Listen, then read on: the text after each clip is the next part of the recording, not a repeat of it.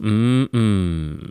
Episode 5. Episode 5 of The Passive Hang. Thanks again for joining us today.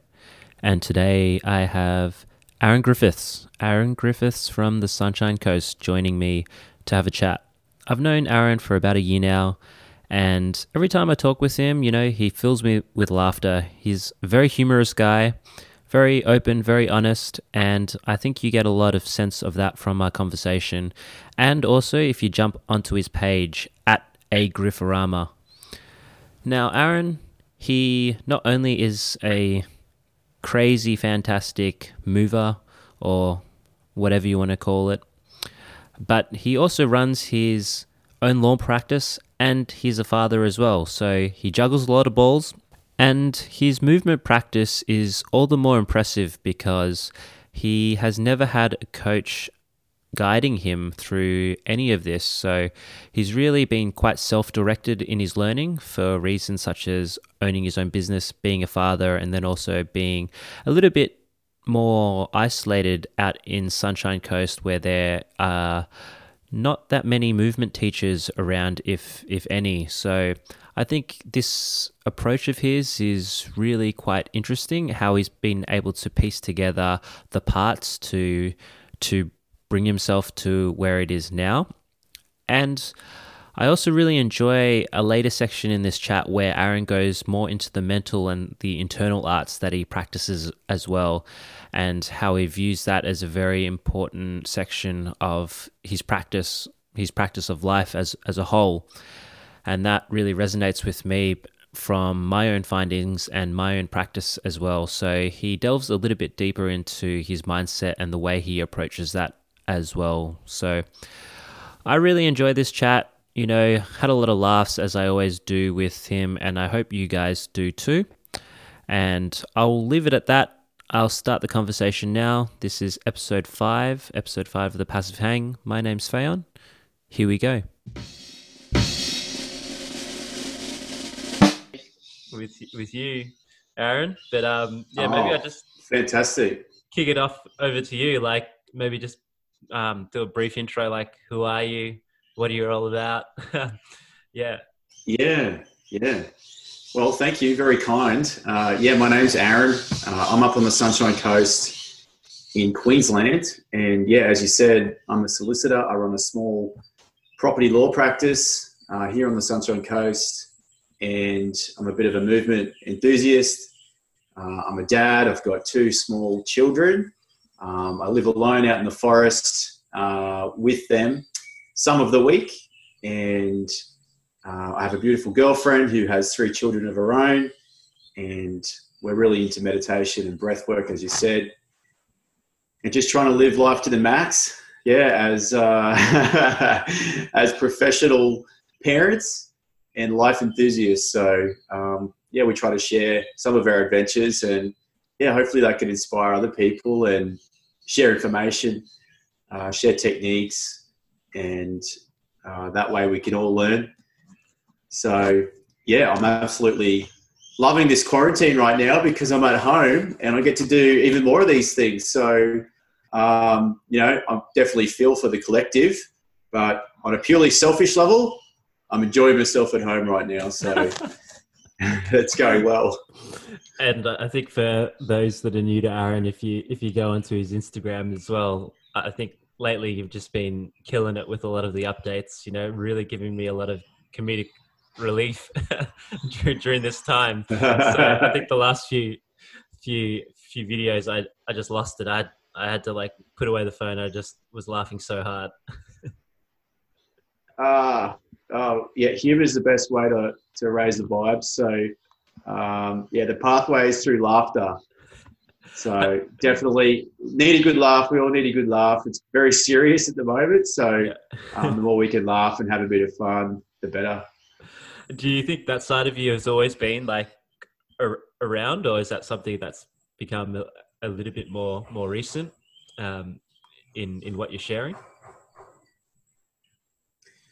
Yeah, I think to be honest, that's my natural state. Um, and when I'm trying to be something else, I, I try to put on the serious hat. And yeah, work can be a real struggle for me because I'm a solicitor. It can be so serious. Um, so I feel like I'm acting, you know, to get through adult life. A lot of the times, I feel like that's an act, um, being serious, and yeah, the light-hearted, funny side of things uh, is my is my natural state, and I think maybe we all sort of have that um, inner laughter, like that inner uh, lightness, but we just we just drown it in so much seriousness and worry and concern. Mm. Um, so it's just great to let that out. And um, yeah, you feel really self conscious sometimes about what people are going to think, or am I going to be funny, or um, how would this joke be received? But I, think the less you worry about that and you just do your thing, um, the more enjoyable it is. And, and uh, it's just good to share a laugh. Mm-hmm. Uh, I'm hoping for like a little funny story around like a tough negotiation where you just drop a one liner and everyone, you know, it just solves everything. yeah, well, I, I, kind of, um, you know, my my hero in law has been always been Dennis Denuto from The Castle. I don't know if you ever saw the film The Castle, uh, you know, and he was he was reasonably incompetent as a solicitor. Um, but he always, you know, just came out with these inappropriate remarks, and he was constantly frustrated about his job. So I like to channel my my inner Dennis Denuto, and uh, when I'm when I'm loading the photocopier at work, Im- imitate him. and um, so so yeah, it's you just got to have a laugh. Um, I think it it humanizes um, the experience too. And yeah, when you are in a tough negotiation, uh, it can just be the best pattern interrupt to just crack a joke, and it's it's so unexpected, so it can just rattle the paradigm and uh, crack people out of their seriousness and humanizes the experience. So um, you can start to build some empathy, uh, build some better relationships, um, even when it is a tough um, a tough negotiation. So it can be helpful. It can also backfire terribly, you know, when you when you crack that joke and it's it's just like you can hear a pin drop and you know, damn it, I missed the mark on that one. But that's the risk you've got to take, right? Yeah, yeah, I can get all reward comes with you know some some sort of risk. So you just gotta you just gotta dive up sometimes. That's it. That's it well, there's a there's a bit that, I wanted to unpack before, but before we go into that, maybe like, do you want to delve into a bit about how you've ended up into this stage of you know be, becoming a movement enthusiast on the physical sort of side? Like, how did you get drawn into this whole thing? You know, term it movement, movement culture, or whatever. Um, yeah, where where did it start for you? Yeah, uh, always uh, been reasonably interested in athletics. Uh, I grew up playing rugby league. I grew up in the country, so rugby league was the default sport out there. Um, through that, um, you get introduced to strength training. Um, to, you always want to be bigger for rugby league. It's usually about size and mass and speed and power. So uh, that was my introduction to a physical practice, um, which was great. It, it also taught me a lot about resilience and um, suffering and uh, enduring through uh, terrifying situations. Um, I'm not the biggest guy. I, am you know, I'm I'm 72 kilos, wringing wet. So you're out there with um, 120 kilogram Polynesian guys. Um, it can be pretty scary place. so that was my introduction to um, physical movement, and um, when I finished playing and started working, uh, kept lifting weights and doing the strength related stuff. Um, but um, that then led to some injuries because I didn't really pay any attention to mobility or stretching, or I don't think I'd even heard the word mobility back then. So um, eventually, it led to some some uh, some injuries. I tore a labrum in my hip doing some squats and um, I nearly broke my ankle playing touch footy.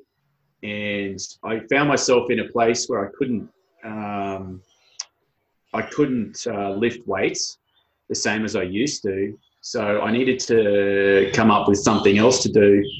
And I came across uh, Ido Portal's work maybe five years ago, who I think's the pretty much the godfather of of movement culture, and and for a lot of people, is their entry point into um, into what is movement culture. So uh, I went off to a seminar, a workshop of his in Sydney for two days, and was just blown away by what um, his students could do and how limited I was. I thought I was a fairly fit individual, but I I was so stiff and I was so weak in all these unusual ranges that um, he would explore, and I and I really loved the the aesthetic um, beauty of the way he moved in that capoeira style flowing dance like martial art inspired yoga-ish gymnastics.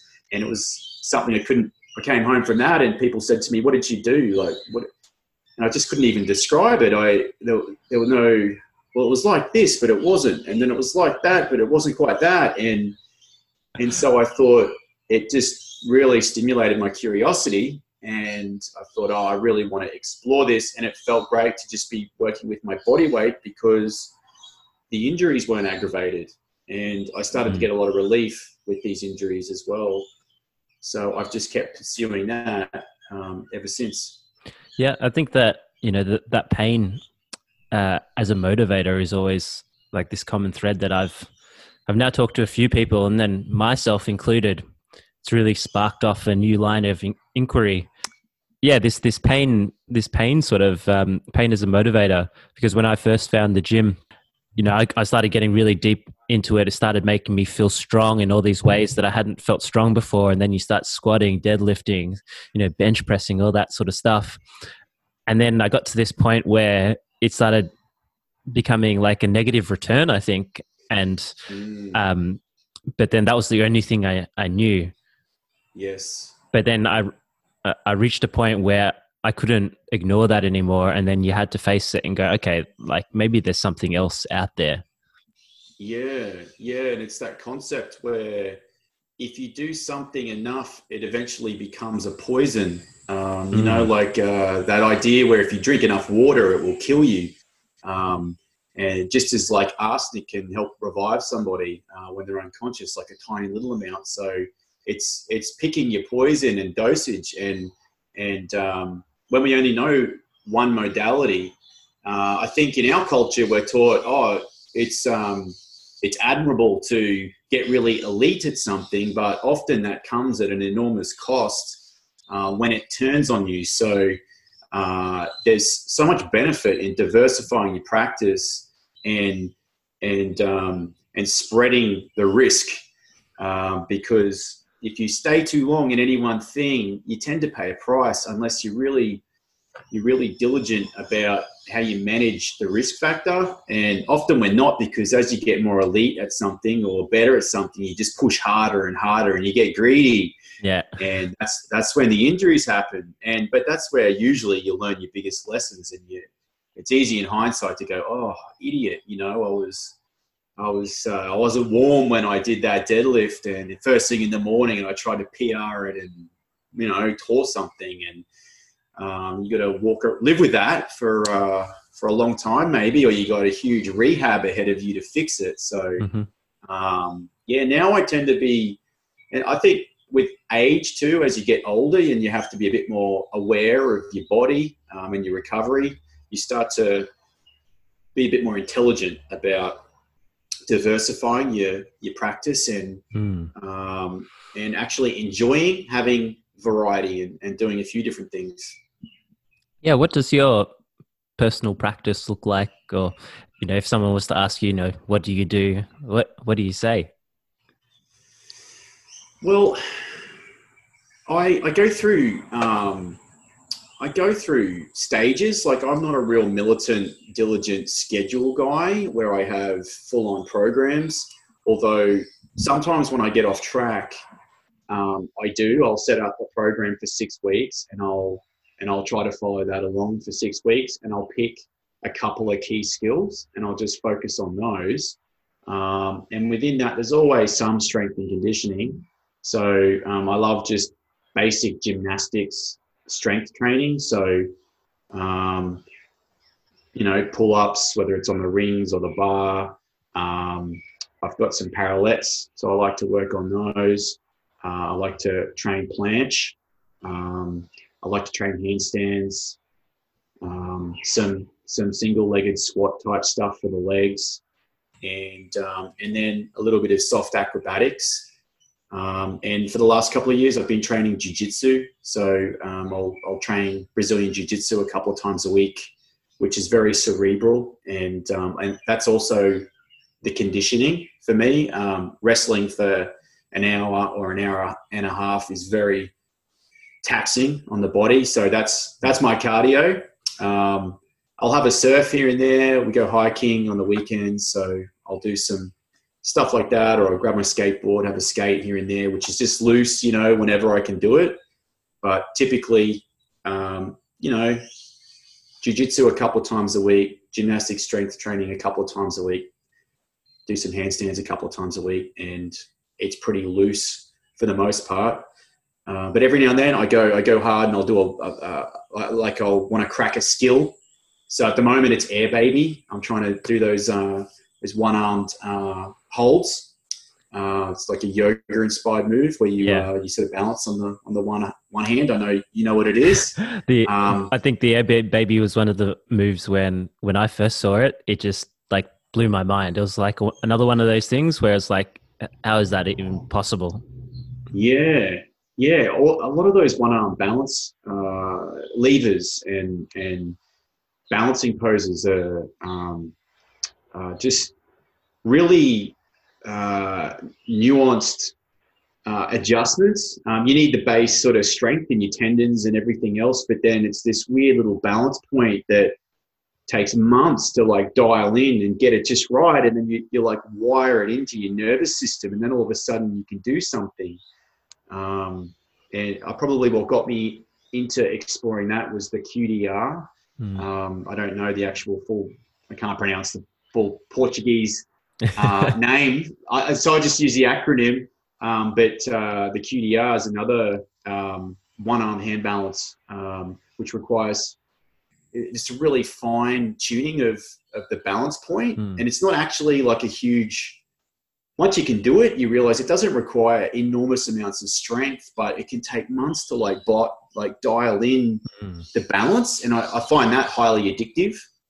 Yeah, I was about to ask you because um, from what you listed before, you're saying you know you're pretty loose between how you like to schedule things, and it's sounding like that's how you also like to to just um, express yourself as well. So, what motivates, or how do you then switch from that to then going like you know I'm really going to focus on this for now to to really get it? Is there something that you do like there's a there's a click over in your in your mind or something, and then you're like this is going to be it? Like maybe take us through that process.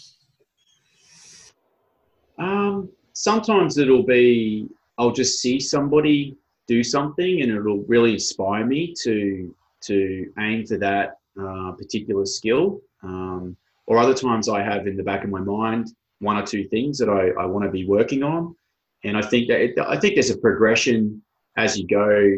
You might start with, you know, a freestanding handstand, and when you very first start, for me, it took quite a few months to be able to do, you know, a 10 second freestanding handstand. Um, I was on the wall for a long time and I just wanted to be able to do a handstand. And once you can do a handstand and maybe you build that up to 30 seconds, which takes, maybe that takes you another six months of practicing, um, which is very satisfying. You start, you, you know, I, I saw someone do a press to handstand and I thought, wow, I mean that's that that's amazing. I don't think I could ever do that. But then you start working on some of the drills towards that, and I mean that took me years to really, uh, you know, I've probably been practicing handstands for four or five years now, and um, the press to handstand, just that part of the journey took a couple of years of of you know trying for um, blocks of time and then getting really frustrated and giving up or um, losing interest and then coming back to it and you just inch along um, until eventually um, I got there with that one and um, then then there's something else from there you know there's always another layer or another level up to explore. And I think that's what makes movement culture so um, uh, never ending and uh, awesome because there's always something else uh, around the corner. And you just think you get to one place and then there's another level. So um, that's kind of been how it works. It's just like a domino effect, one thing to the next. Mm. Um, and and I've made the mistake too of trying to do too much at once, where you you have too many things, and progress is really slow when you're working on eight different things as opposed to picking one or two things. Mm. And just you know, for skills like hand balancing. So when So when you pick out a skill like that, like say you're working on the air baby now, like do you end up devoting like heaps of sessions to it per the week and you s- stop doing so much of the other stuff like how, how does that shift shift look like in terms of like how much you're practicing I try to for the hand balancing. I find um, my wrists can tolerate uh, quite a few sessions a week. So uh, I'll, I've just been what I'll do is for the air, for the air baby practice. I try to do it like every day at the moment. I'm just every day if I get like five or ten minutes, I'll try to just do a few holds and just it's through accumulation of of reps that I'm just trying to get my reps in through the week and um, uh, so at least like three times a week i'm trying it but then if there's a window i just get down and i'm just trying to do it and i'm just i'm developing the tolerance in my wrists Mm. and my shoulders and i'm trying to find that balance point and create the the leverage and the power that i need to to, to get the hold so um, i'll just introduce it in and i'll try to do it as frequently as i can but definitely have a you know a couple of dedicated sessions for it a week without neglecting the other stuff and and because um, you don't get a great workout from the air baby holds. It's like not very uh, your muscles don't get a great workout from it. It's a it's Hmm. sort of a weird hand balance. So um, it can even be something you do at the start of your session and then you do your strength work afterwards or some conditioning afterwards. So um, but it'll be pretty nifty when i crack it. Well I, i'm putting my bet on i reckon in in a couple of months i'll be i'll be seeing the update and you'll be you'll be airbnb but yeah some, something I want to touch on was, you know, I think you mentioned to me before, Aaron, that you've never actually really had like a formal coach or or a teacher through all this process. Like, uh, you, no. you you went to, you know, initially like the movement camp, so maybe um, a movement camp or the the workshop uh, where yep. got some initial sort of guidance, but yep most mostly, yeah, you sort of train by yourself, self learning, figuring out yep. what you can. Yeah i guess maybe just um, unpack that. How do you how do you go about actually learning these things? Because one uh, challenge that i normally have with trying to piece things together especially for for this movement thing is is finding the good information. It's like also sporadic sometimes like it's spread over Yeah. like 50,000 Instagram accounts and you're trying to piece together like oh, Yeah. okay what's actually relevant maybe how do you go about it Yeah, well, um, some great resources that I started with. Um, uh, I was very inspired by Ido Portal, so I I inquired about um, uh, his online learning, and um, it's reasonably expensive. And at the time, um, I wasn't sure I could commit to the three hours a day um, sort of format that he wants to work with super committed movers and I had some commitments with my family and my office and everything. So, you know, I wanted to train every day if I could, but I might not guarantee three hours a day. So I looked around for some alternatives and um, I started with um, the gymnastic bodies um, online programming. And that was really helpful for me to build up the basics um, because I needed a foundational handstand, a foundational straddle planche, um, really needed to improve my back mobility and they've got some splits training um, and uh, some different some different press work. So that was a good way for me to get started and um, they had some programming ideas in there where um, they believe that for most adults, mobility is chronic and should be the focus of your training um, more so than strength work. However, most of us don't really want to do mobility work because it's uncomfortable, it hurts, it's hard, and it's not very flashy, or you don't really get to show anything off. So it does nothing for the ego. Um, so what you should do is for every um, strength uh, exercise you do, pair it with um, a complementary mobility exercise. And I keep that philosophy in mind when I'm training. I'll always try to at least make mobility 50% of what I'm doing. When in reality, it should probably be like 80% for me because I was so stiff. I work at a desk.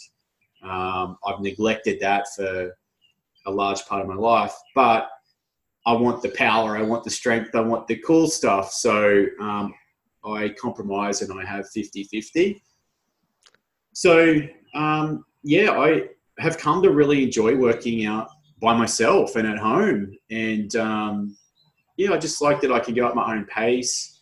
And uh, there's loads of great resources on YouTube or or um, or elsewhere. And in terms of the Ido Portal related stuff, there's a page called uh, Florio Project, I believe it's called hmm. Florio Project, where um, another mover catalogs all of Ido Portal's uh, videos and all these different workout plans and lesson plans, and they're in one central place. So that can save you a lot of time from trawling through YouTube and he's catalogued it all out. So I think it's called Florio Project. So I've spent a bit of time on there.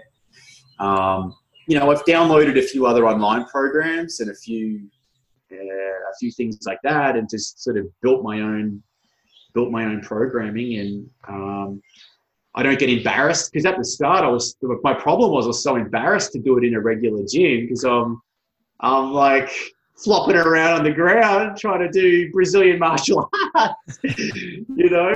And uh, so at home, I didn't have that problem. Hmm. So you know that was another uh, good good part of training at home. So yeah, I love it. Yeah, I th- yeah, I think I've come across that Florio project before as well. It's from um, Antra website. Uh, yeah, he's, he's, put a lot of links out there. It's a really great resource to check out. Um, yeah, I normally utilize a good Google search as well, and I've been. I think you're pretty handy with Google as well, which has yielded some some good results in in what to find, and at least gives you somewhat of a starting template. I think to go start finding some answers for yourself, right? Because in the end, you end up just you need something a bit more individual to to yourself as well, right? Because there's like your body's different what you what you kind of want to learn is different as well. And so you need to i find like the sooner i was starting to find a bit more independence and ability to question that's when it started becoming a, a lot more relevant for me as well. Yeah well this is a really good point because right now a lot of people find themselves at home quarantined. All the gyms are closed right now as we speak. So um, the beauty in taking control of your own programming um, granted, you're going to need to learn, um, you know, you're going to need to learn some fundamentals, but if you're able to take control of it to a degree, uh, you, you'll always be able to use your body and your own body weight and very minimalistic equipment to generate um, challenging workouts and and work on really fun skills that will captivate you and and keep you engaged for for forever, basically. So there's no substitute for a great coach, and I'm always so jealous of people that live in metropolitan areas that are close to um, really rad coaches, and and um, I haven't sort of been lucky enough to live close enough to anybody that does the um, I guess the work that I'm interested in. So for me, I've had to try and look for it elsewhere and you know jump on a plane and go to a workshop here and there and grab the information bring it back and then put it into practice myself and ultimately you, you're the one that has to do the reps and you're the one that has to do the work so Um, I don't have a problem with that. It's just it's slower for sure because you don't have someone giving you those cues. But you can use you got to use your video and you because you're going to lie to yourself. You're going to cheat, so the video doesn't lie. Um, you can use that. Um, I've written to loads of awesome coaches, and you know they're so generous. Most of them will give you feedback and and mm. help you out a bit. Um, they know you're at home, trying give, giving it your best. So people are very generous too.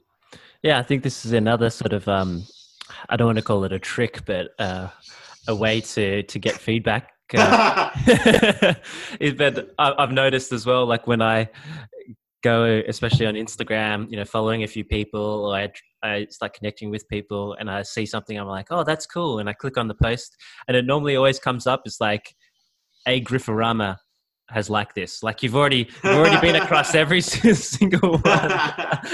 yeah, yeah. Well, you can follow. You know, if you're working on um, a particular skill, maybe it's straddle planche. You can follow that hashtag, and and you'll come across a lot of the tutorials that are on Instagram or wherever, and and um, yeah, and then you can reach out to the people that are really good at that skill, and um, sometimes you can even show them where you're at and with a message and they'll give you feedback. And, and it'll just be that one cue that'll unlock a whole nother level in a skill because no one's ever said that to you. And um, it's not as good as having a real coach in the room with you but you know it's the best substitute you can create if you can't get to a gym or you can't get to a coach so you've got to get creative and um, that's what i've done and it's worked for me it's slow going but I have fun, and it's not a race either. I'm not a pro athlete. Um, you know, I'm just a dad and just having a good time in my backyard. So mm. um, you got to keep that in mind too. That it's not a rush. You don't need to. You don't need to rush it. It'll, you'll get there eventually. I think that's a really, really good point. Yeah, there's like, yeah, there's this beauty in this uh, independence as well. I think where you're just making that decisions for yourself and learning for yourself. But then just bringing it back to that point where, hey, like, if I like say you're training for the handstand, does it actually matter if you were to get it within a year versus like four, four years? I mean, in the end, you're not like racing for a medal for the handstand or anything. And I know I've fallen into, that trap before, just going like, oh, I really want this, I really want this, and then you just push that that little bit like too much, and then you end up in a ne- negative a place and then also behind where you once were before. So yeah, that's that's the that's the battle match I think with the ego all the time. Totally. Um, yeah, I'm dealing with some bicep tendonitis at the moment because I was um, I was making some really good gains with the one arm pull up, and um, I I just got a bit greedy uh, probably about four months ago, and I had this awesome session. It was my best session ever. I'd been working on it, you know, on and off over a few years, and I was just starting to get my, my chin up over the ring and and consistently. Um, and I had this session where I, I did a bunch of negatives, and I just did a few. I was adding volume into my into my session, and I I just went a bit far, and I felt fine in the session. And then the next day, um, yeah, I knew all about it. I had I a searing pain and where my bicep joins into my uh, forearm there. And I didn't even get uh, an acute injury at the time. I didn't even feel it. Um, but anyway, so that then requires some rehab to fix that. And yeah, it's just getting a little greedy. And that's going to happen. You're going to find the edge of your limitations and you're going to,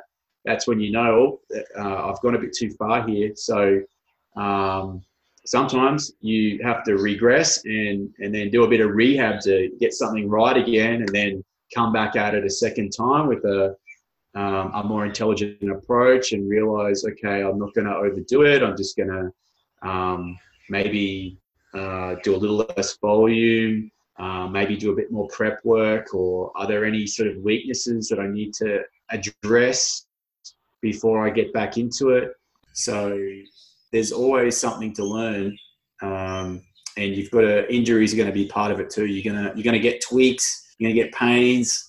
Mm. Um, you're going to get hurt at some point, but um, I think that's just inevitable. I don't know anyone that does this stuff that just glides on through with never a scratch. You know, I think that's just part of the game too. Yeah, it's a little bit like you have to keep on finding those edges, right? Because on the edges, that's where you're gonna learn the most. But also on those edges, there's always that risk where, yeah, something might tweak either minorly or, or majorly. Your approach um, to your approach to like I guess uh, a potentially traumatic event like an, an, injury. I guess how do you how do you approach that th- these days as yep. well? Like you know you, you mentioned it quite maturely going okay like I'm just going to have to break it down and then rebuild and go back to it again. Um, you know, is that yeah is that something that you're getting that in itself you've you've been getting a lot better at you know recently how how how how's your thinking changed yeah. around that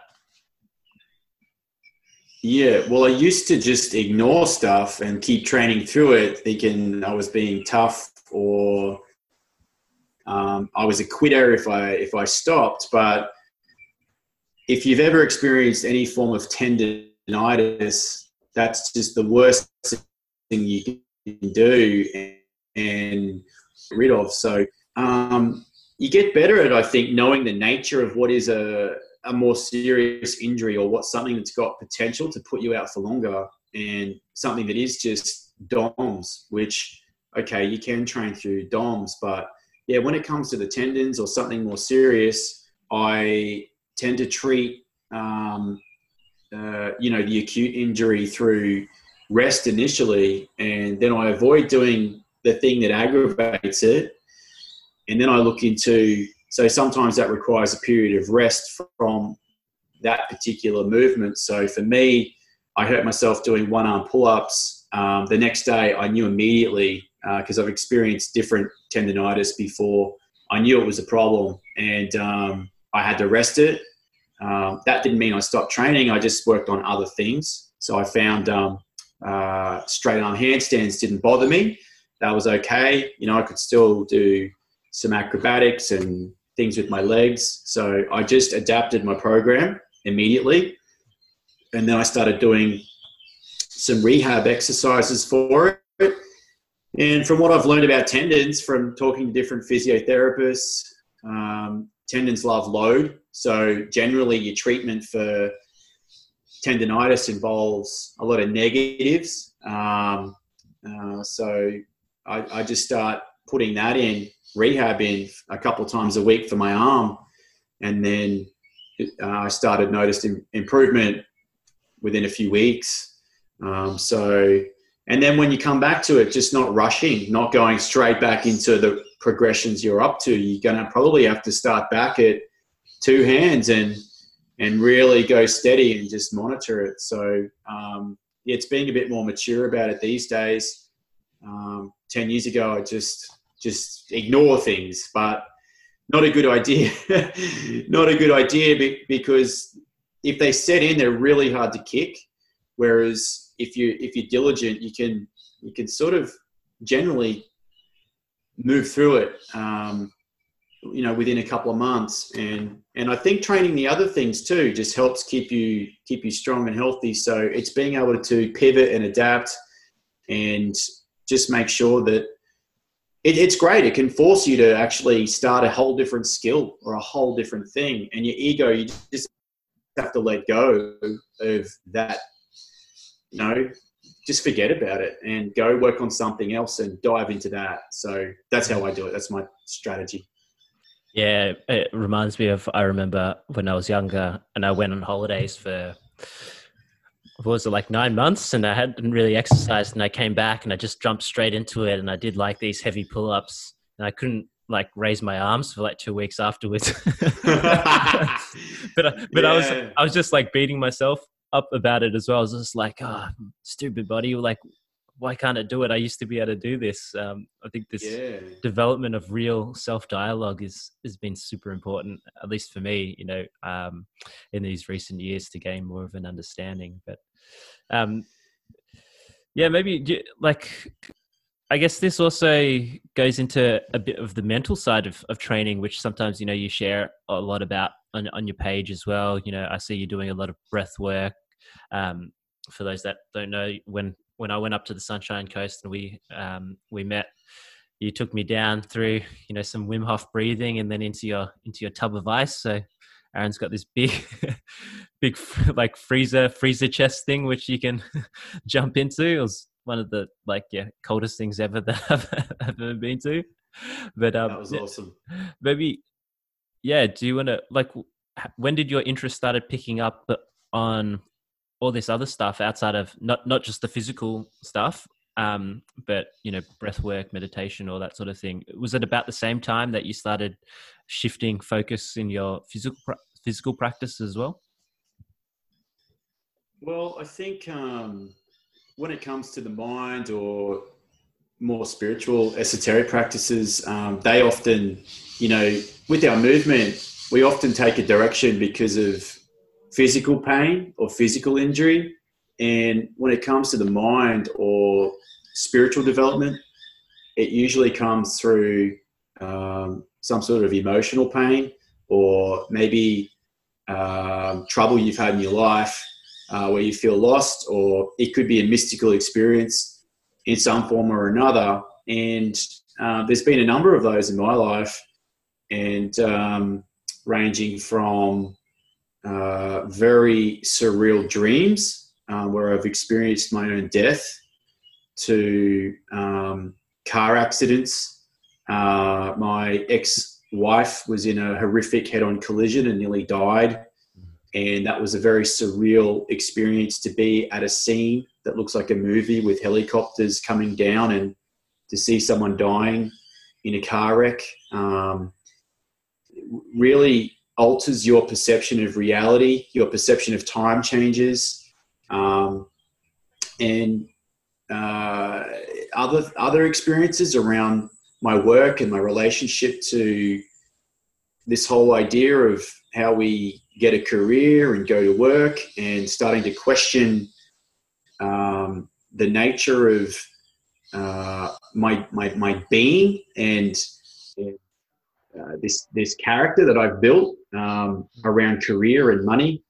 So all of these questions start to get you pondering what exactly am I? Um, what else is there to explore other than just the body?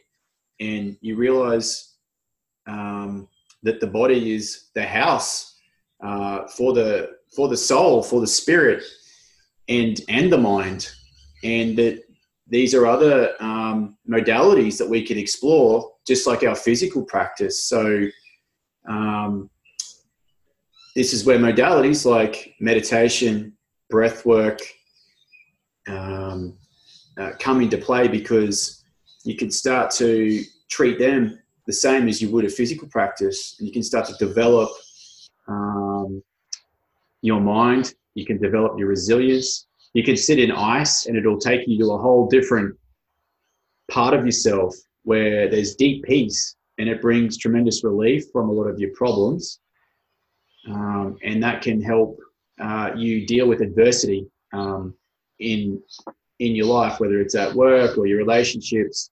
Uh, you're used to doing difficult things, and you can you can still find peace despite searing, icy pain on your skin, as we did when you came to my place. Um, and the breath can be a great way to prepare for that, and also just change your, your chemistry so there's a lot there. There's a lot there to unpack. But um, for me, a couple of those life events and deep emotional trauma led me to want to explore those things and mm-hmm. treat them the same way as I do my movement practice. It's it's a spiritual practice and a practice for the mind. So it's the whole package. I think that mm. um, is worth exploring and not just limit yourself to the physical. Yeah, I think you know events like that when they happened, they, you know, you can't ignore them anymore, right? It's just like slapped right, right in front of your face, um, and like there's almost no, no, no choice to to ignore. You got to do something about it, um, and you know, for for me as well, that's been really a big part of this whole self discovery. Is not only you know asking questions, or maybe it's the the the questioning itself you know first for me it was about you know my body and all that but then it started turning more about like yeah similar like you you know who am I? What am I doing? All these sort of sort of things. I think I think it almost just comes comes natural from this this state where you just you stop just believing everything that is being thrown at you and just trying to find your your own path i think maybe that's um that's the commonality yeah, yeah. well i found what is for a, a people most people can understand that get into the fitness can understand for a lot of people myself included it was having control over something in my life it was something i could control and i could make direct changes to my body through uh, the work that I would put in. So it's very empowering feeling. Um, however, it's limited because what good is that if you get triggered by people on an emotional level and you experience anger and rage and uncontrol, uncontrollable emotions? All of a sudden, you're a slave to these emotions that are pushing you around. And you're getting triggered by everybody.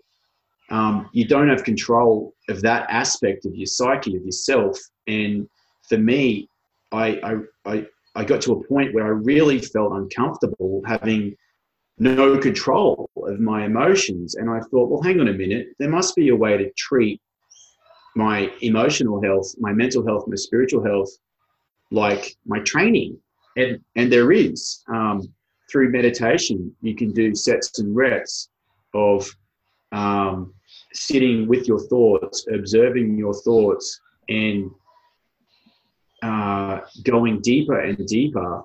Uh, it's I, I, treat it exactly like I would a workout until, uh, and it's repetition until eventually um, your thoughts stop pushing you around, and you're not a slave to them, and uh, the emotions from these trigger points, um, and you can consciously stay calm. Mm. and that then that becomes very empowering.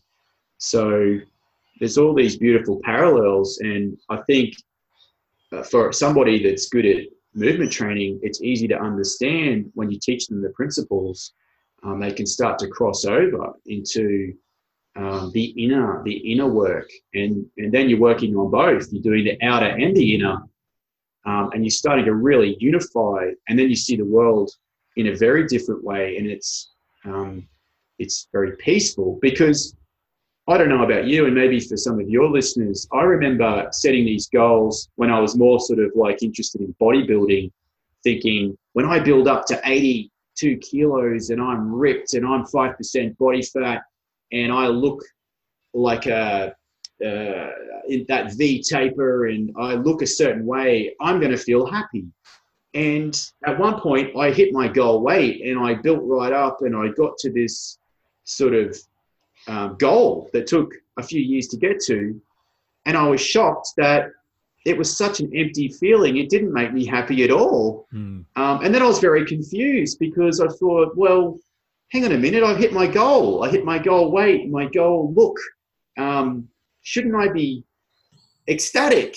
But I realized it was only one piece of the uh, human puzzle. It's just the physical. And there was this whole inner, just as in my strength work, I neglected mobility, so did with just focusing on the physical, I was neglecting the emotional. Um, I was only doing the outer, not the inner. And then I thought, oh, okay, I need to add that in. So, hence the meditation, the ice bars, the breath work. And um, there's a whole nother world there to explore. So well worth checking out. Yeah, that I think that's a a deep and powerful part, right? That's an that's another one where you could just keep on getting lost in, and there's like, uh, just like movement where there's always like another level, or maybe level's not the correct term, but you know, like more to d- discover. Um, there's no there's no end end to it. So um, absolutely, yeah, it, it reminds me of something that uh, do you know Mark Manson? Uh, he he. Yes. Yeah, right. Writes the um. Uh, subtle art of yeah, the subtle art of not giving a fuck, and uh, yeah, yeah. he he he mentions how you know the quickest way to kill a dream is to achieve a dream. Totally. And I thought that was a really funny funny way of putting it. But yeah, it goes to also this concept which I really love, which is you know this ongoing hero's journey. Like we all always need to be on some sort of journey, like always. And you know when you when you finish that journey, you got you got to start a new journey because if there's no journey, you kind of you feel lost. I've, I've been in that position before, um, and that place is not as nice as when you're actually like okay like i'm traveling towards somewhere and working towards that um, somewhere that struggle is sort of like the, the the the place where you're most happy i think yeah absolutely and the the good news is for a spiritual practice uh, unless you crack enlightenment first meditation you know which I don't know if that's possible, but maybe someone gets lucky and they just get enlightened first time they ever meditate. Um, chances are you're going to be like everybody else and you're going to lose your peace almost daily and and forget that peace that you worked really hard to cultivate during your meditation and you're going to have things trigger you and you're going to give it up you're going to give it over and no one can ever take it from you. You will always volunteer voluntarily hand over your peace to someone, and and that's what you learn too. So you get practice every single day, and then the goal becomes how do I hold on to my peace for longer each day? And let's stretch that gap out. And I'm going to see how long I can hold it for today until, you know, I trip and fall and and give it up.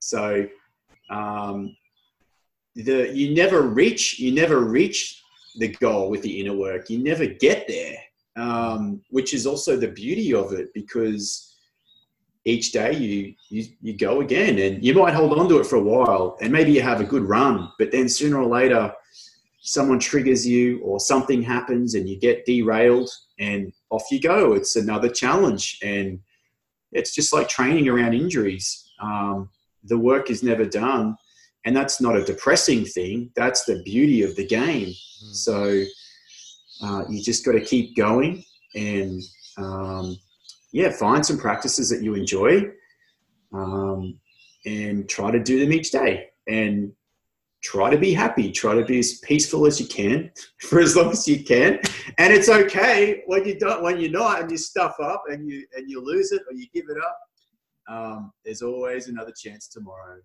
yeah, I really love how, how, you how you put it there. It's yeah, it's good. It's like that. Those it's like chasing the dragon. Those those fleeting moments. Um, and and when they come, you're sort of like, oh yeah, I'm, I'm in it. I'm in it. I'm in it. Yes. It could just it could just go just like that at totally at any moment.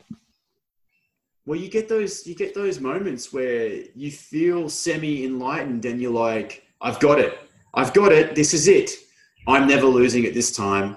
Um, I'm going to just sit with this. I'm going to keep it this time. And then it'll be something stupid, you know, like, I don't know, the tri- most trivial little thing will, you know, someone pushes in front of you in a line or someone's rude to you or, I don't know, you get an email without a salutation on it or it'll just be something I don't know, trivial, and you'll get aggravated and you think, what?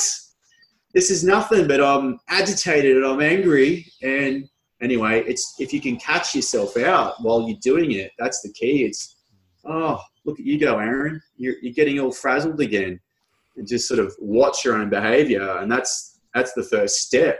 Yep. And um, quite often that's enough to like create a gap, create a, a break in the uh, in the circuits, and then you can start to do your work to calm down again. So, yeah, I think that's a nice way to complement your physical practice. And I know a lot of people are um, doing the Wim Hof breathing um, now in the gym. so that's fantastic. So there's so many different breath modalities, meditation modalities. You've got visualizations, you've got uh, mantras, you've got breath work um, so many possibilities. It's never ending. It's another world that you can just explore forever and never experience it all. Mm. So, and I think for for anybody who's listening as well, um, Aaron, you you've got a few videos and on some breathwork stuff, right? Just like uh, some some some some simple stuff that you can follow along. So I, I recommend to check that out. Um, yeah, yeah, I'm to. Um, I'm actually uh, in the process of of cataloging a bit more stuff, and um, yeah, pretty soon I'm going to try and share that on a whole separate page, just with um, uh, purely designed at helping share uh, breathwork, meditation, and movement with people. So at the moment, my page, Agrifforama, uh, on Instagram, it's a bit of a personal diary, and and I'm sharing the things that I'm doing. Um, so, but I'm very much interested in taking that to the next level now, and um, and and creating a side business to um, my law practice, um, designed for just purely at helping introduce people to um, these techniques that have really helped me and all focused on the breath, uh, meditation, and movement. So, yeah, I'll be releasing that uh, this year and hopefully sharing a lot more information with people. Awesome! Really looking forward to it. That that sort of answers my next question, which was, yeah, what, what was going to be on in the near near future. And that sounds that sounds really exciting, and I think you know something that know can be helpful for almost anybody, right? Like we all get affected by these things, and we've all got the breath, so that can be a powerful tool. Totally. Yeah, I think you can start to look at everything in the same way. There's so much um, incredible complexity to, to absolutely everything, and half the trick in life is um, is just uh, starting to look at things and appreciate the layers of complexity that that goes into almost anything. And there's so much enjoyment um, in understanding in understanding things, whether it's whether it's nature or whether it's a particular movement skill or whether it's meditation. So there's absolutely no reason to get bored. Um, there's so much to learn and understand, and and through that process, it can make you feel great and bring you an incredible deep sense of peace. So that's my goal. Well, I think if yeah, if you can bring some of your energy and transfer that into to other people and this enthusiasm, I think you know the world will be a better place. Um, yeah, I, I, truly believe that. So, but um, I'm just mindful of the time. We'll pr- we'll probably just wrap it up here uh, for for this episode. But um, yeah, how best uh, if anyone wants to get into contact with you, you know, ask you a question, find out a little bit more. What's the best way? Yes, uh, Instagram's probably the best way. Agrifforama, A G R I F F O R A M A. Agrifforama uh, on on the gram. so, so hit me up on the gram. hey, mom, I'm on the gram. but on the uh, gram again, mom. I'm, really appreciative of, of your time. You know, you're you're a busy dad. You run your law practice. You got all this other stuff going on. You know, now this new side uh, side project. So yeah, really really appreciate you. Um, you know sitting down with me today and and having a chat and i hope people listening in you know they they get a good insight into you know who this guy is and um, maybe a few insights there about about training and meditation as well so um, any last words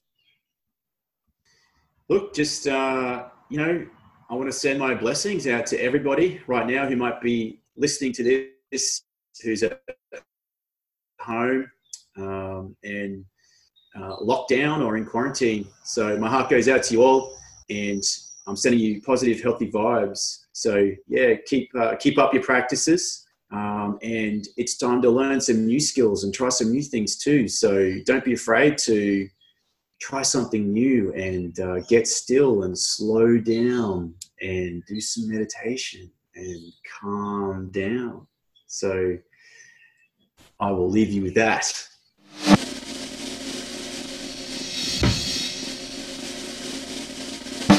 episode 5 of The Passive Hang, and thanks to Aaron for joining me on that one. I hope you guys enjoyed that. Thanks so much for listening. Remember, if you like this podcast, flick it over to a friend, subscribe to it, and there'll be more episodes to come. So let me know what you guys think. You can find me at FayonP on Instagram. Send me a message. I'll be keen to hear. Thanks, guys.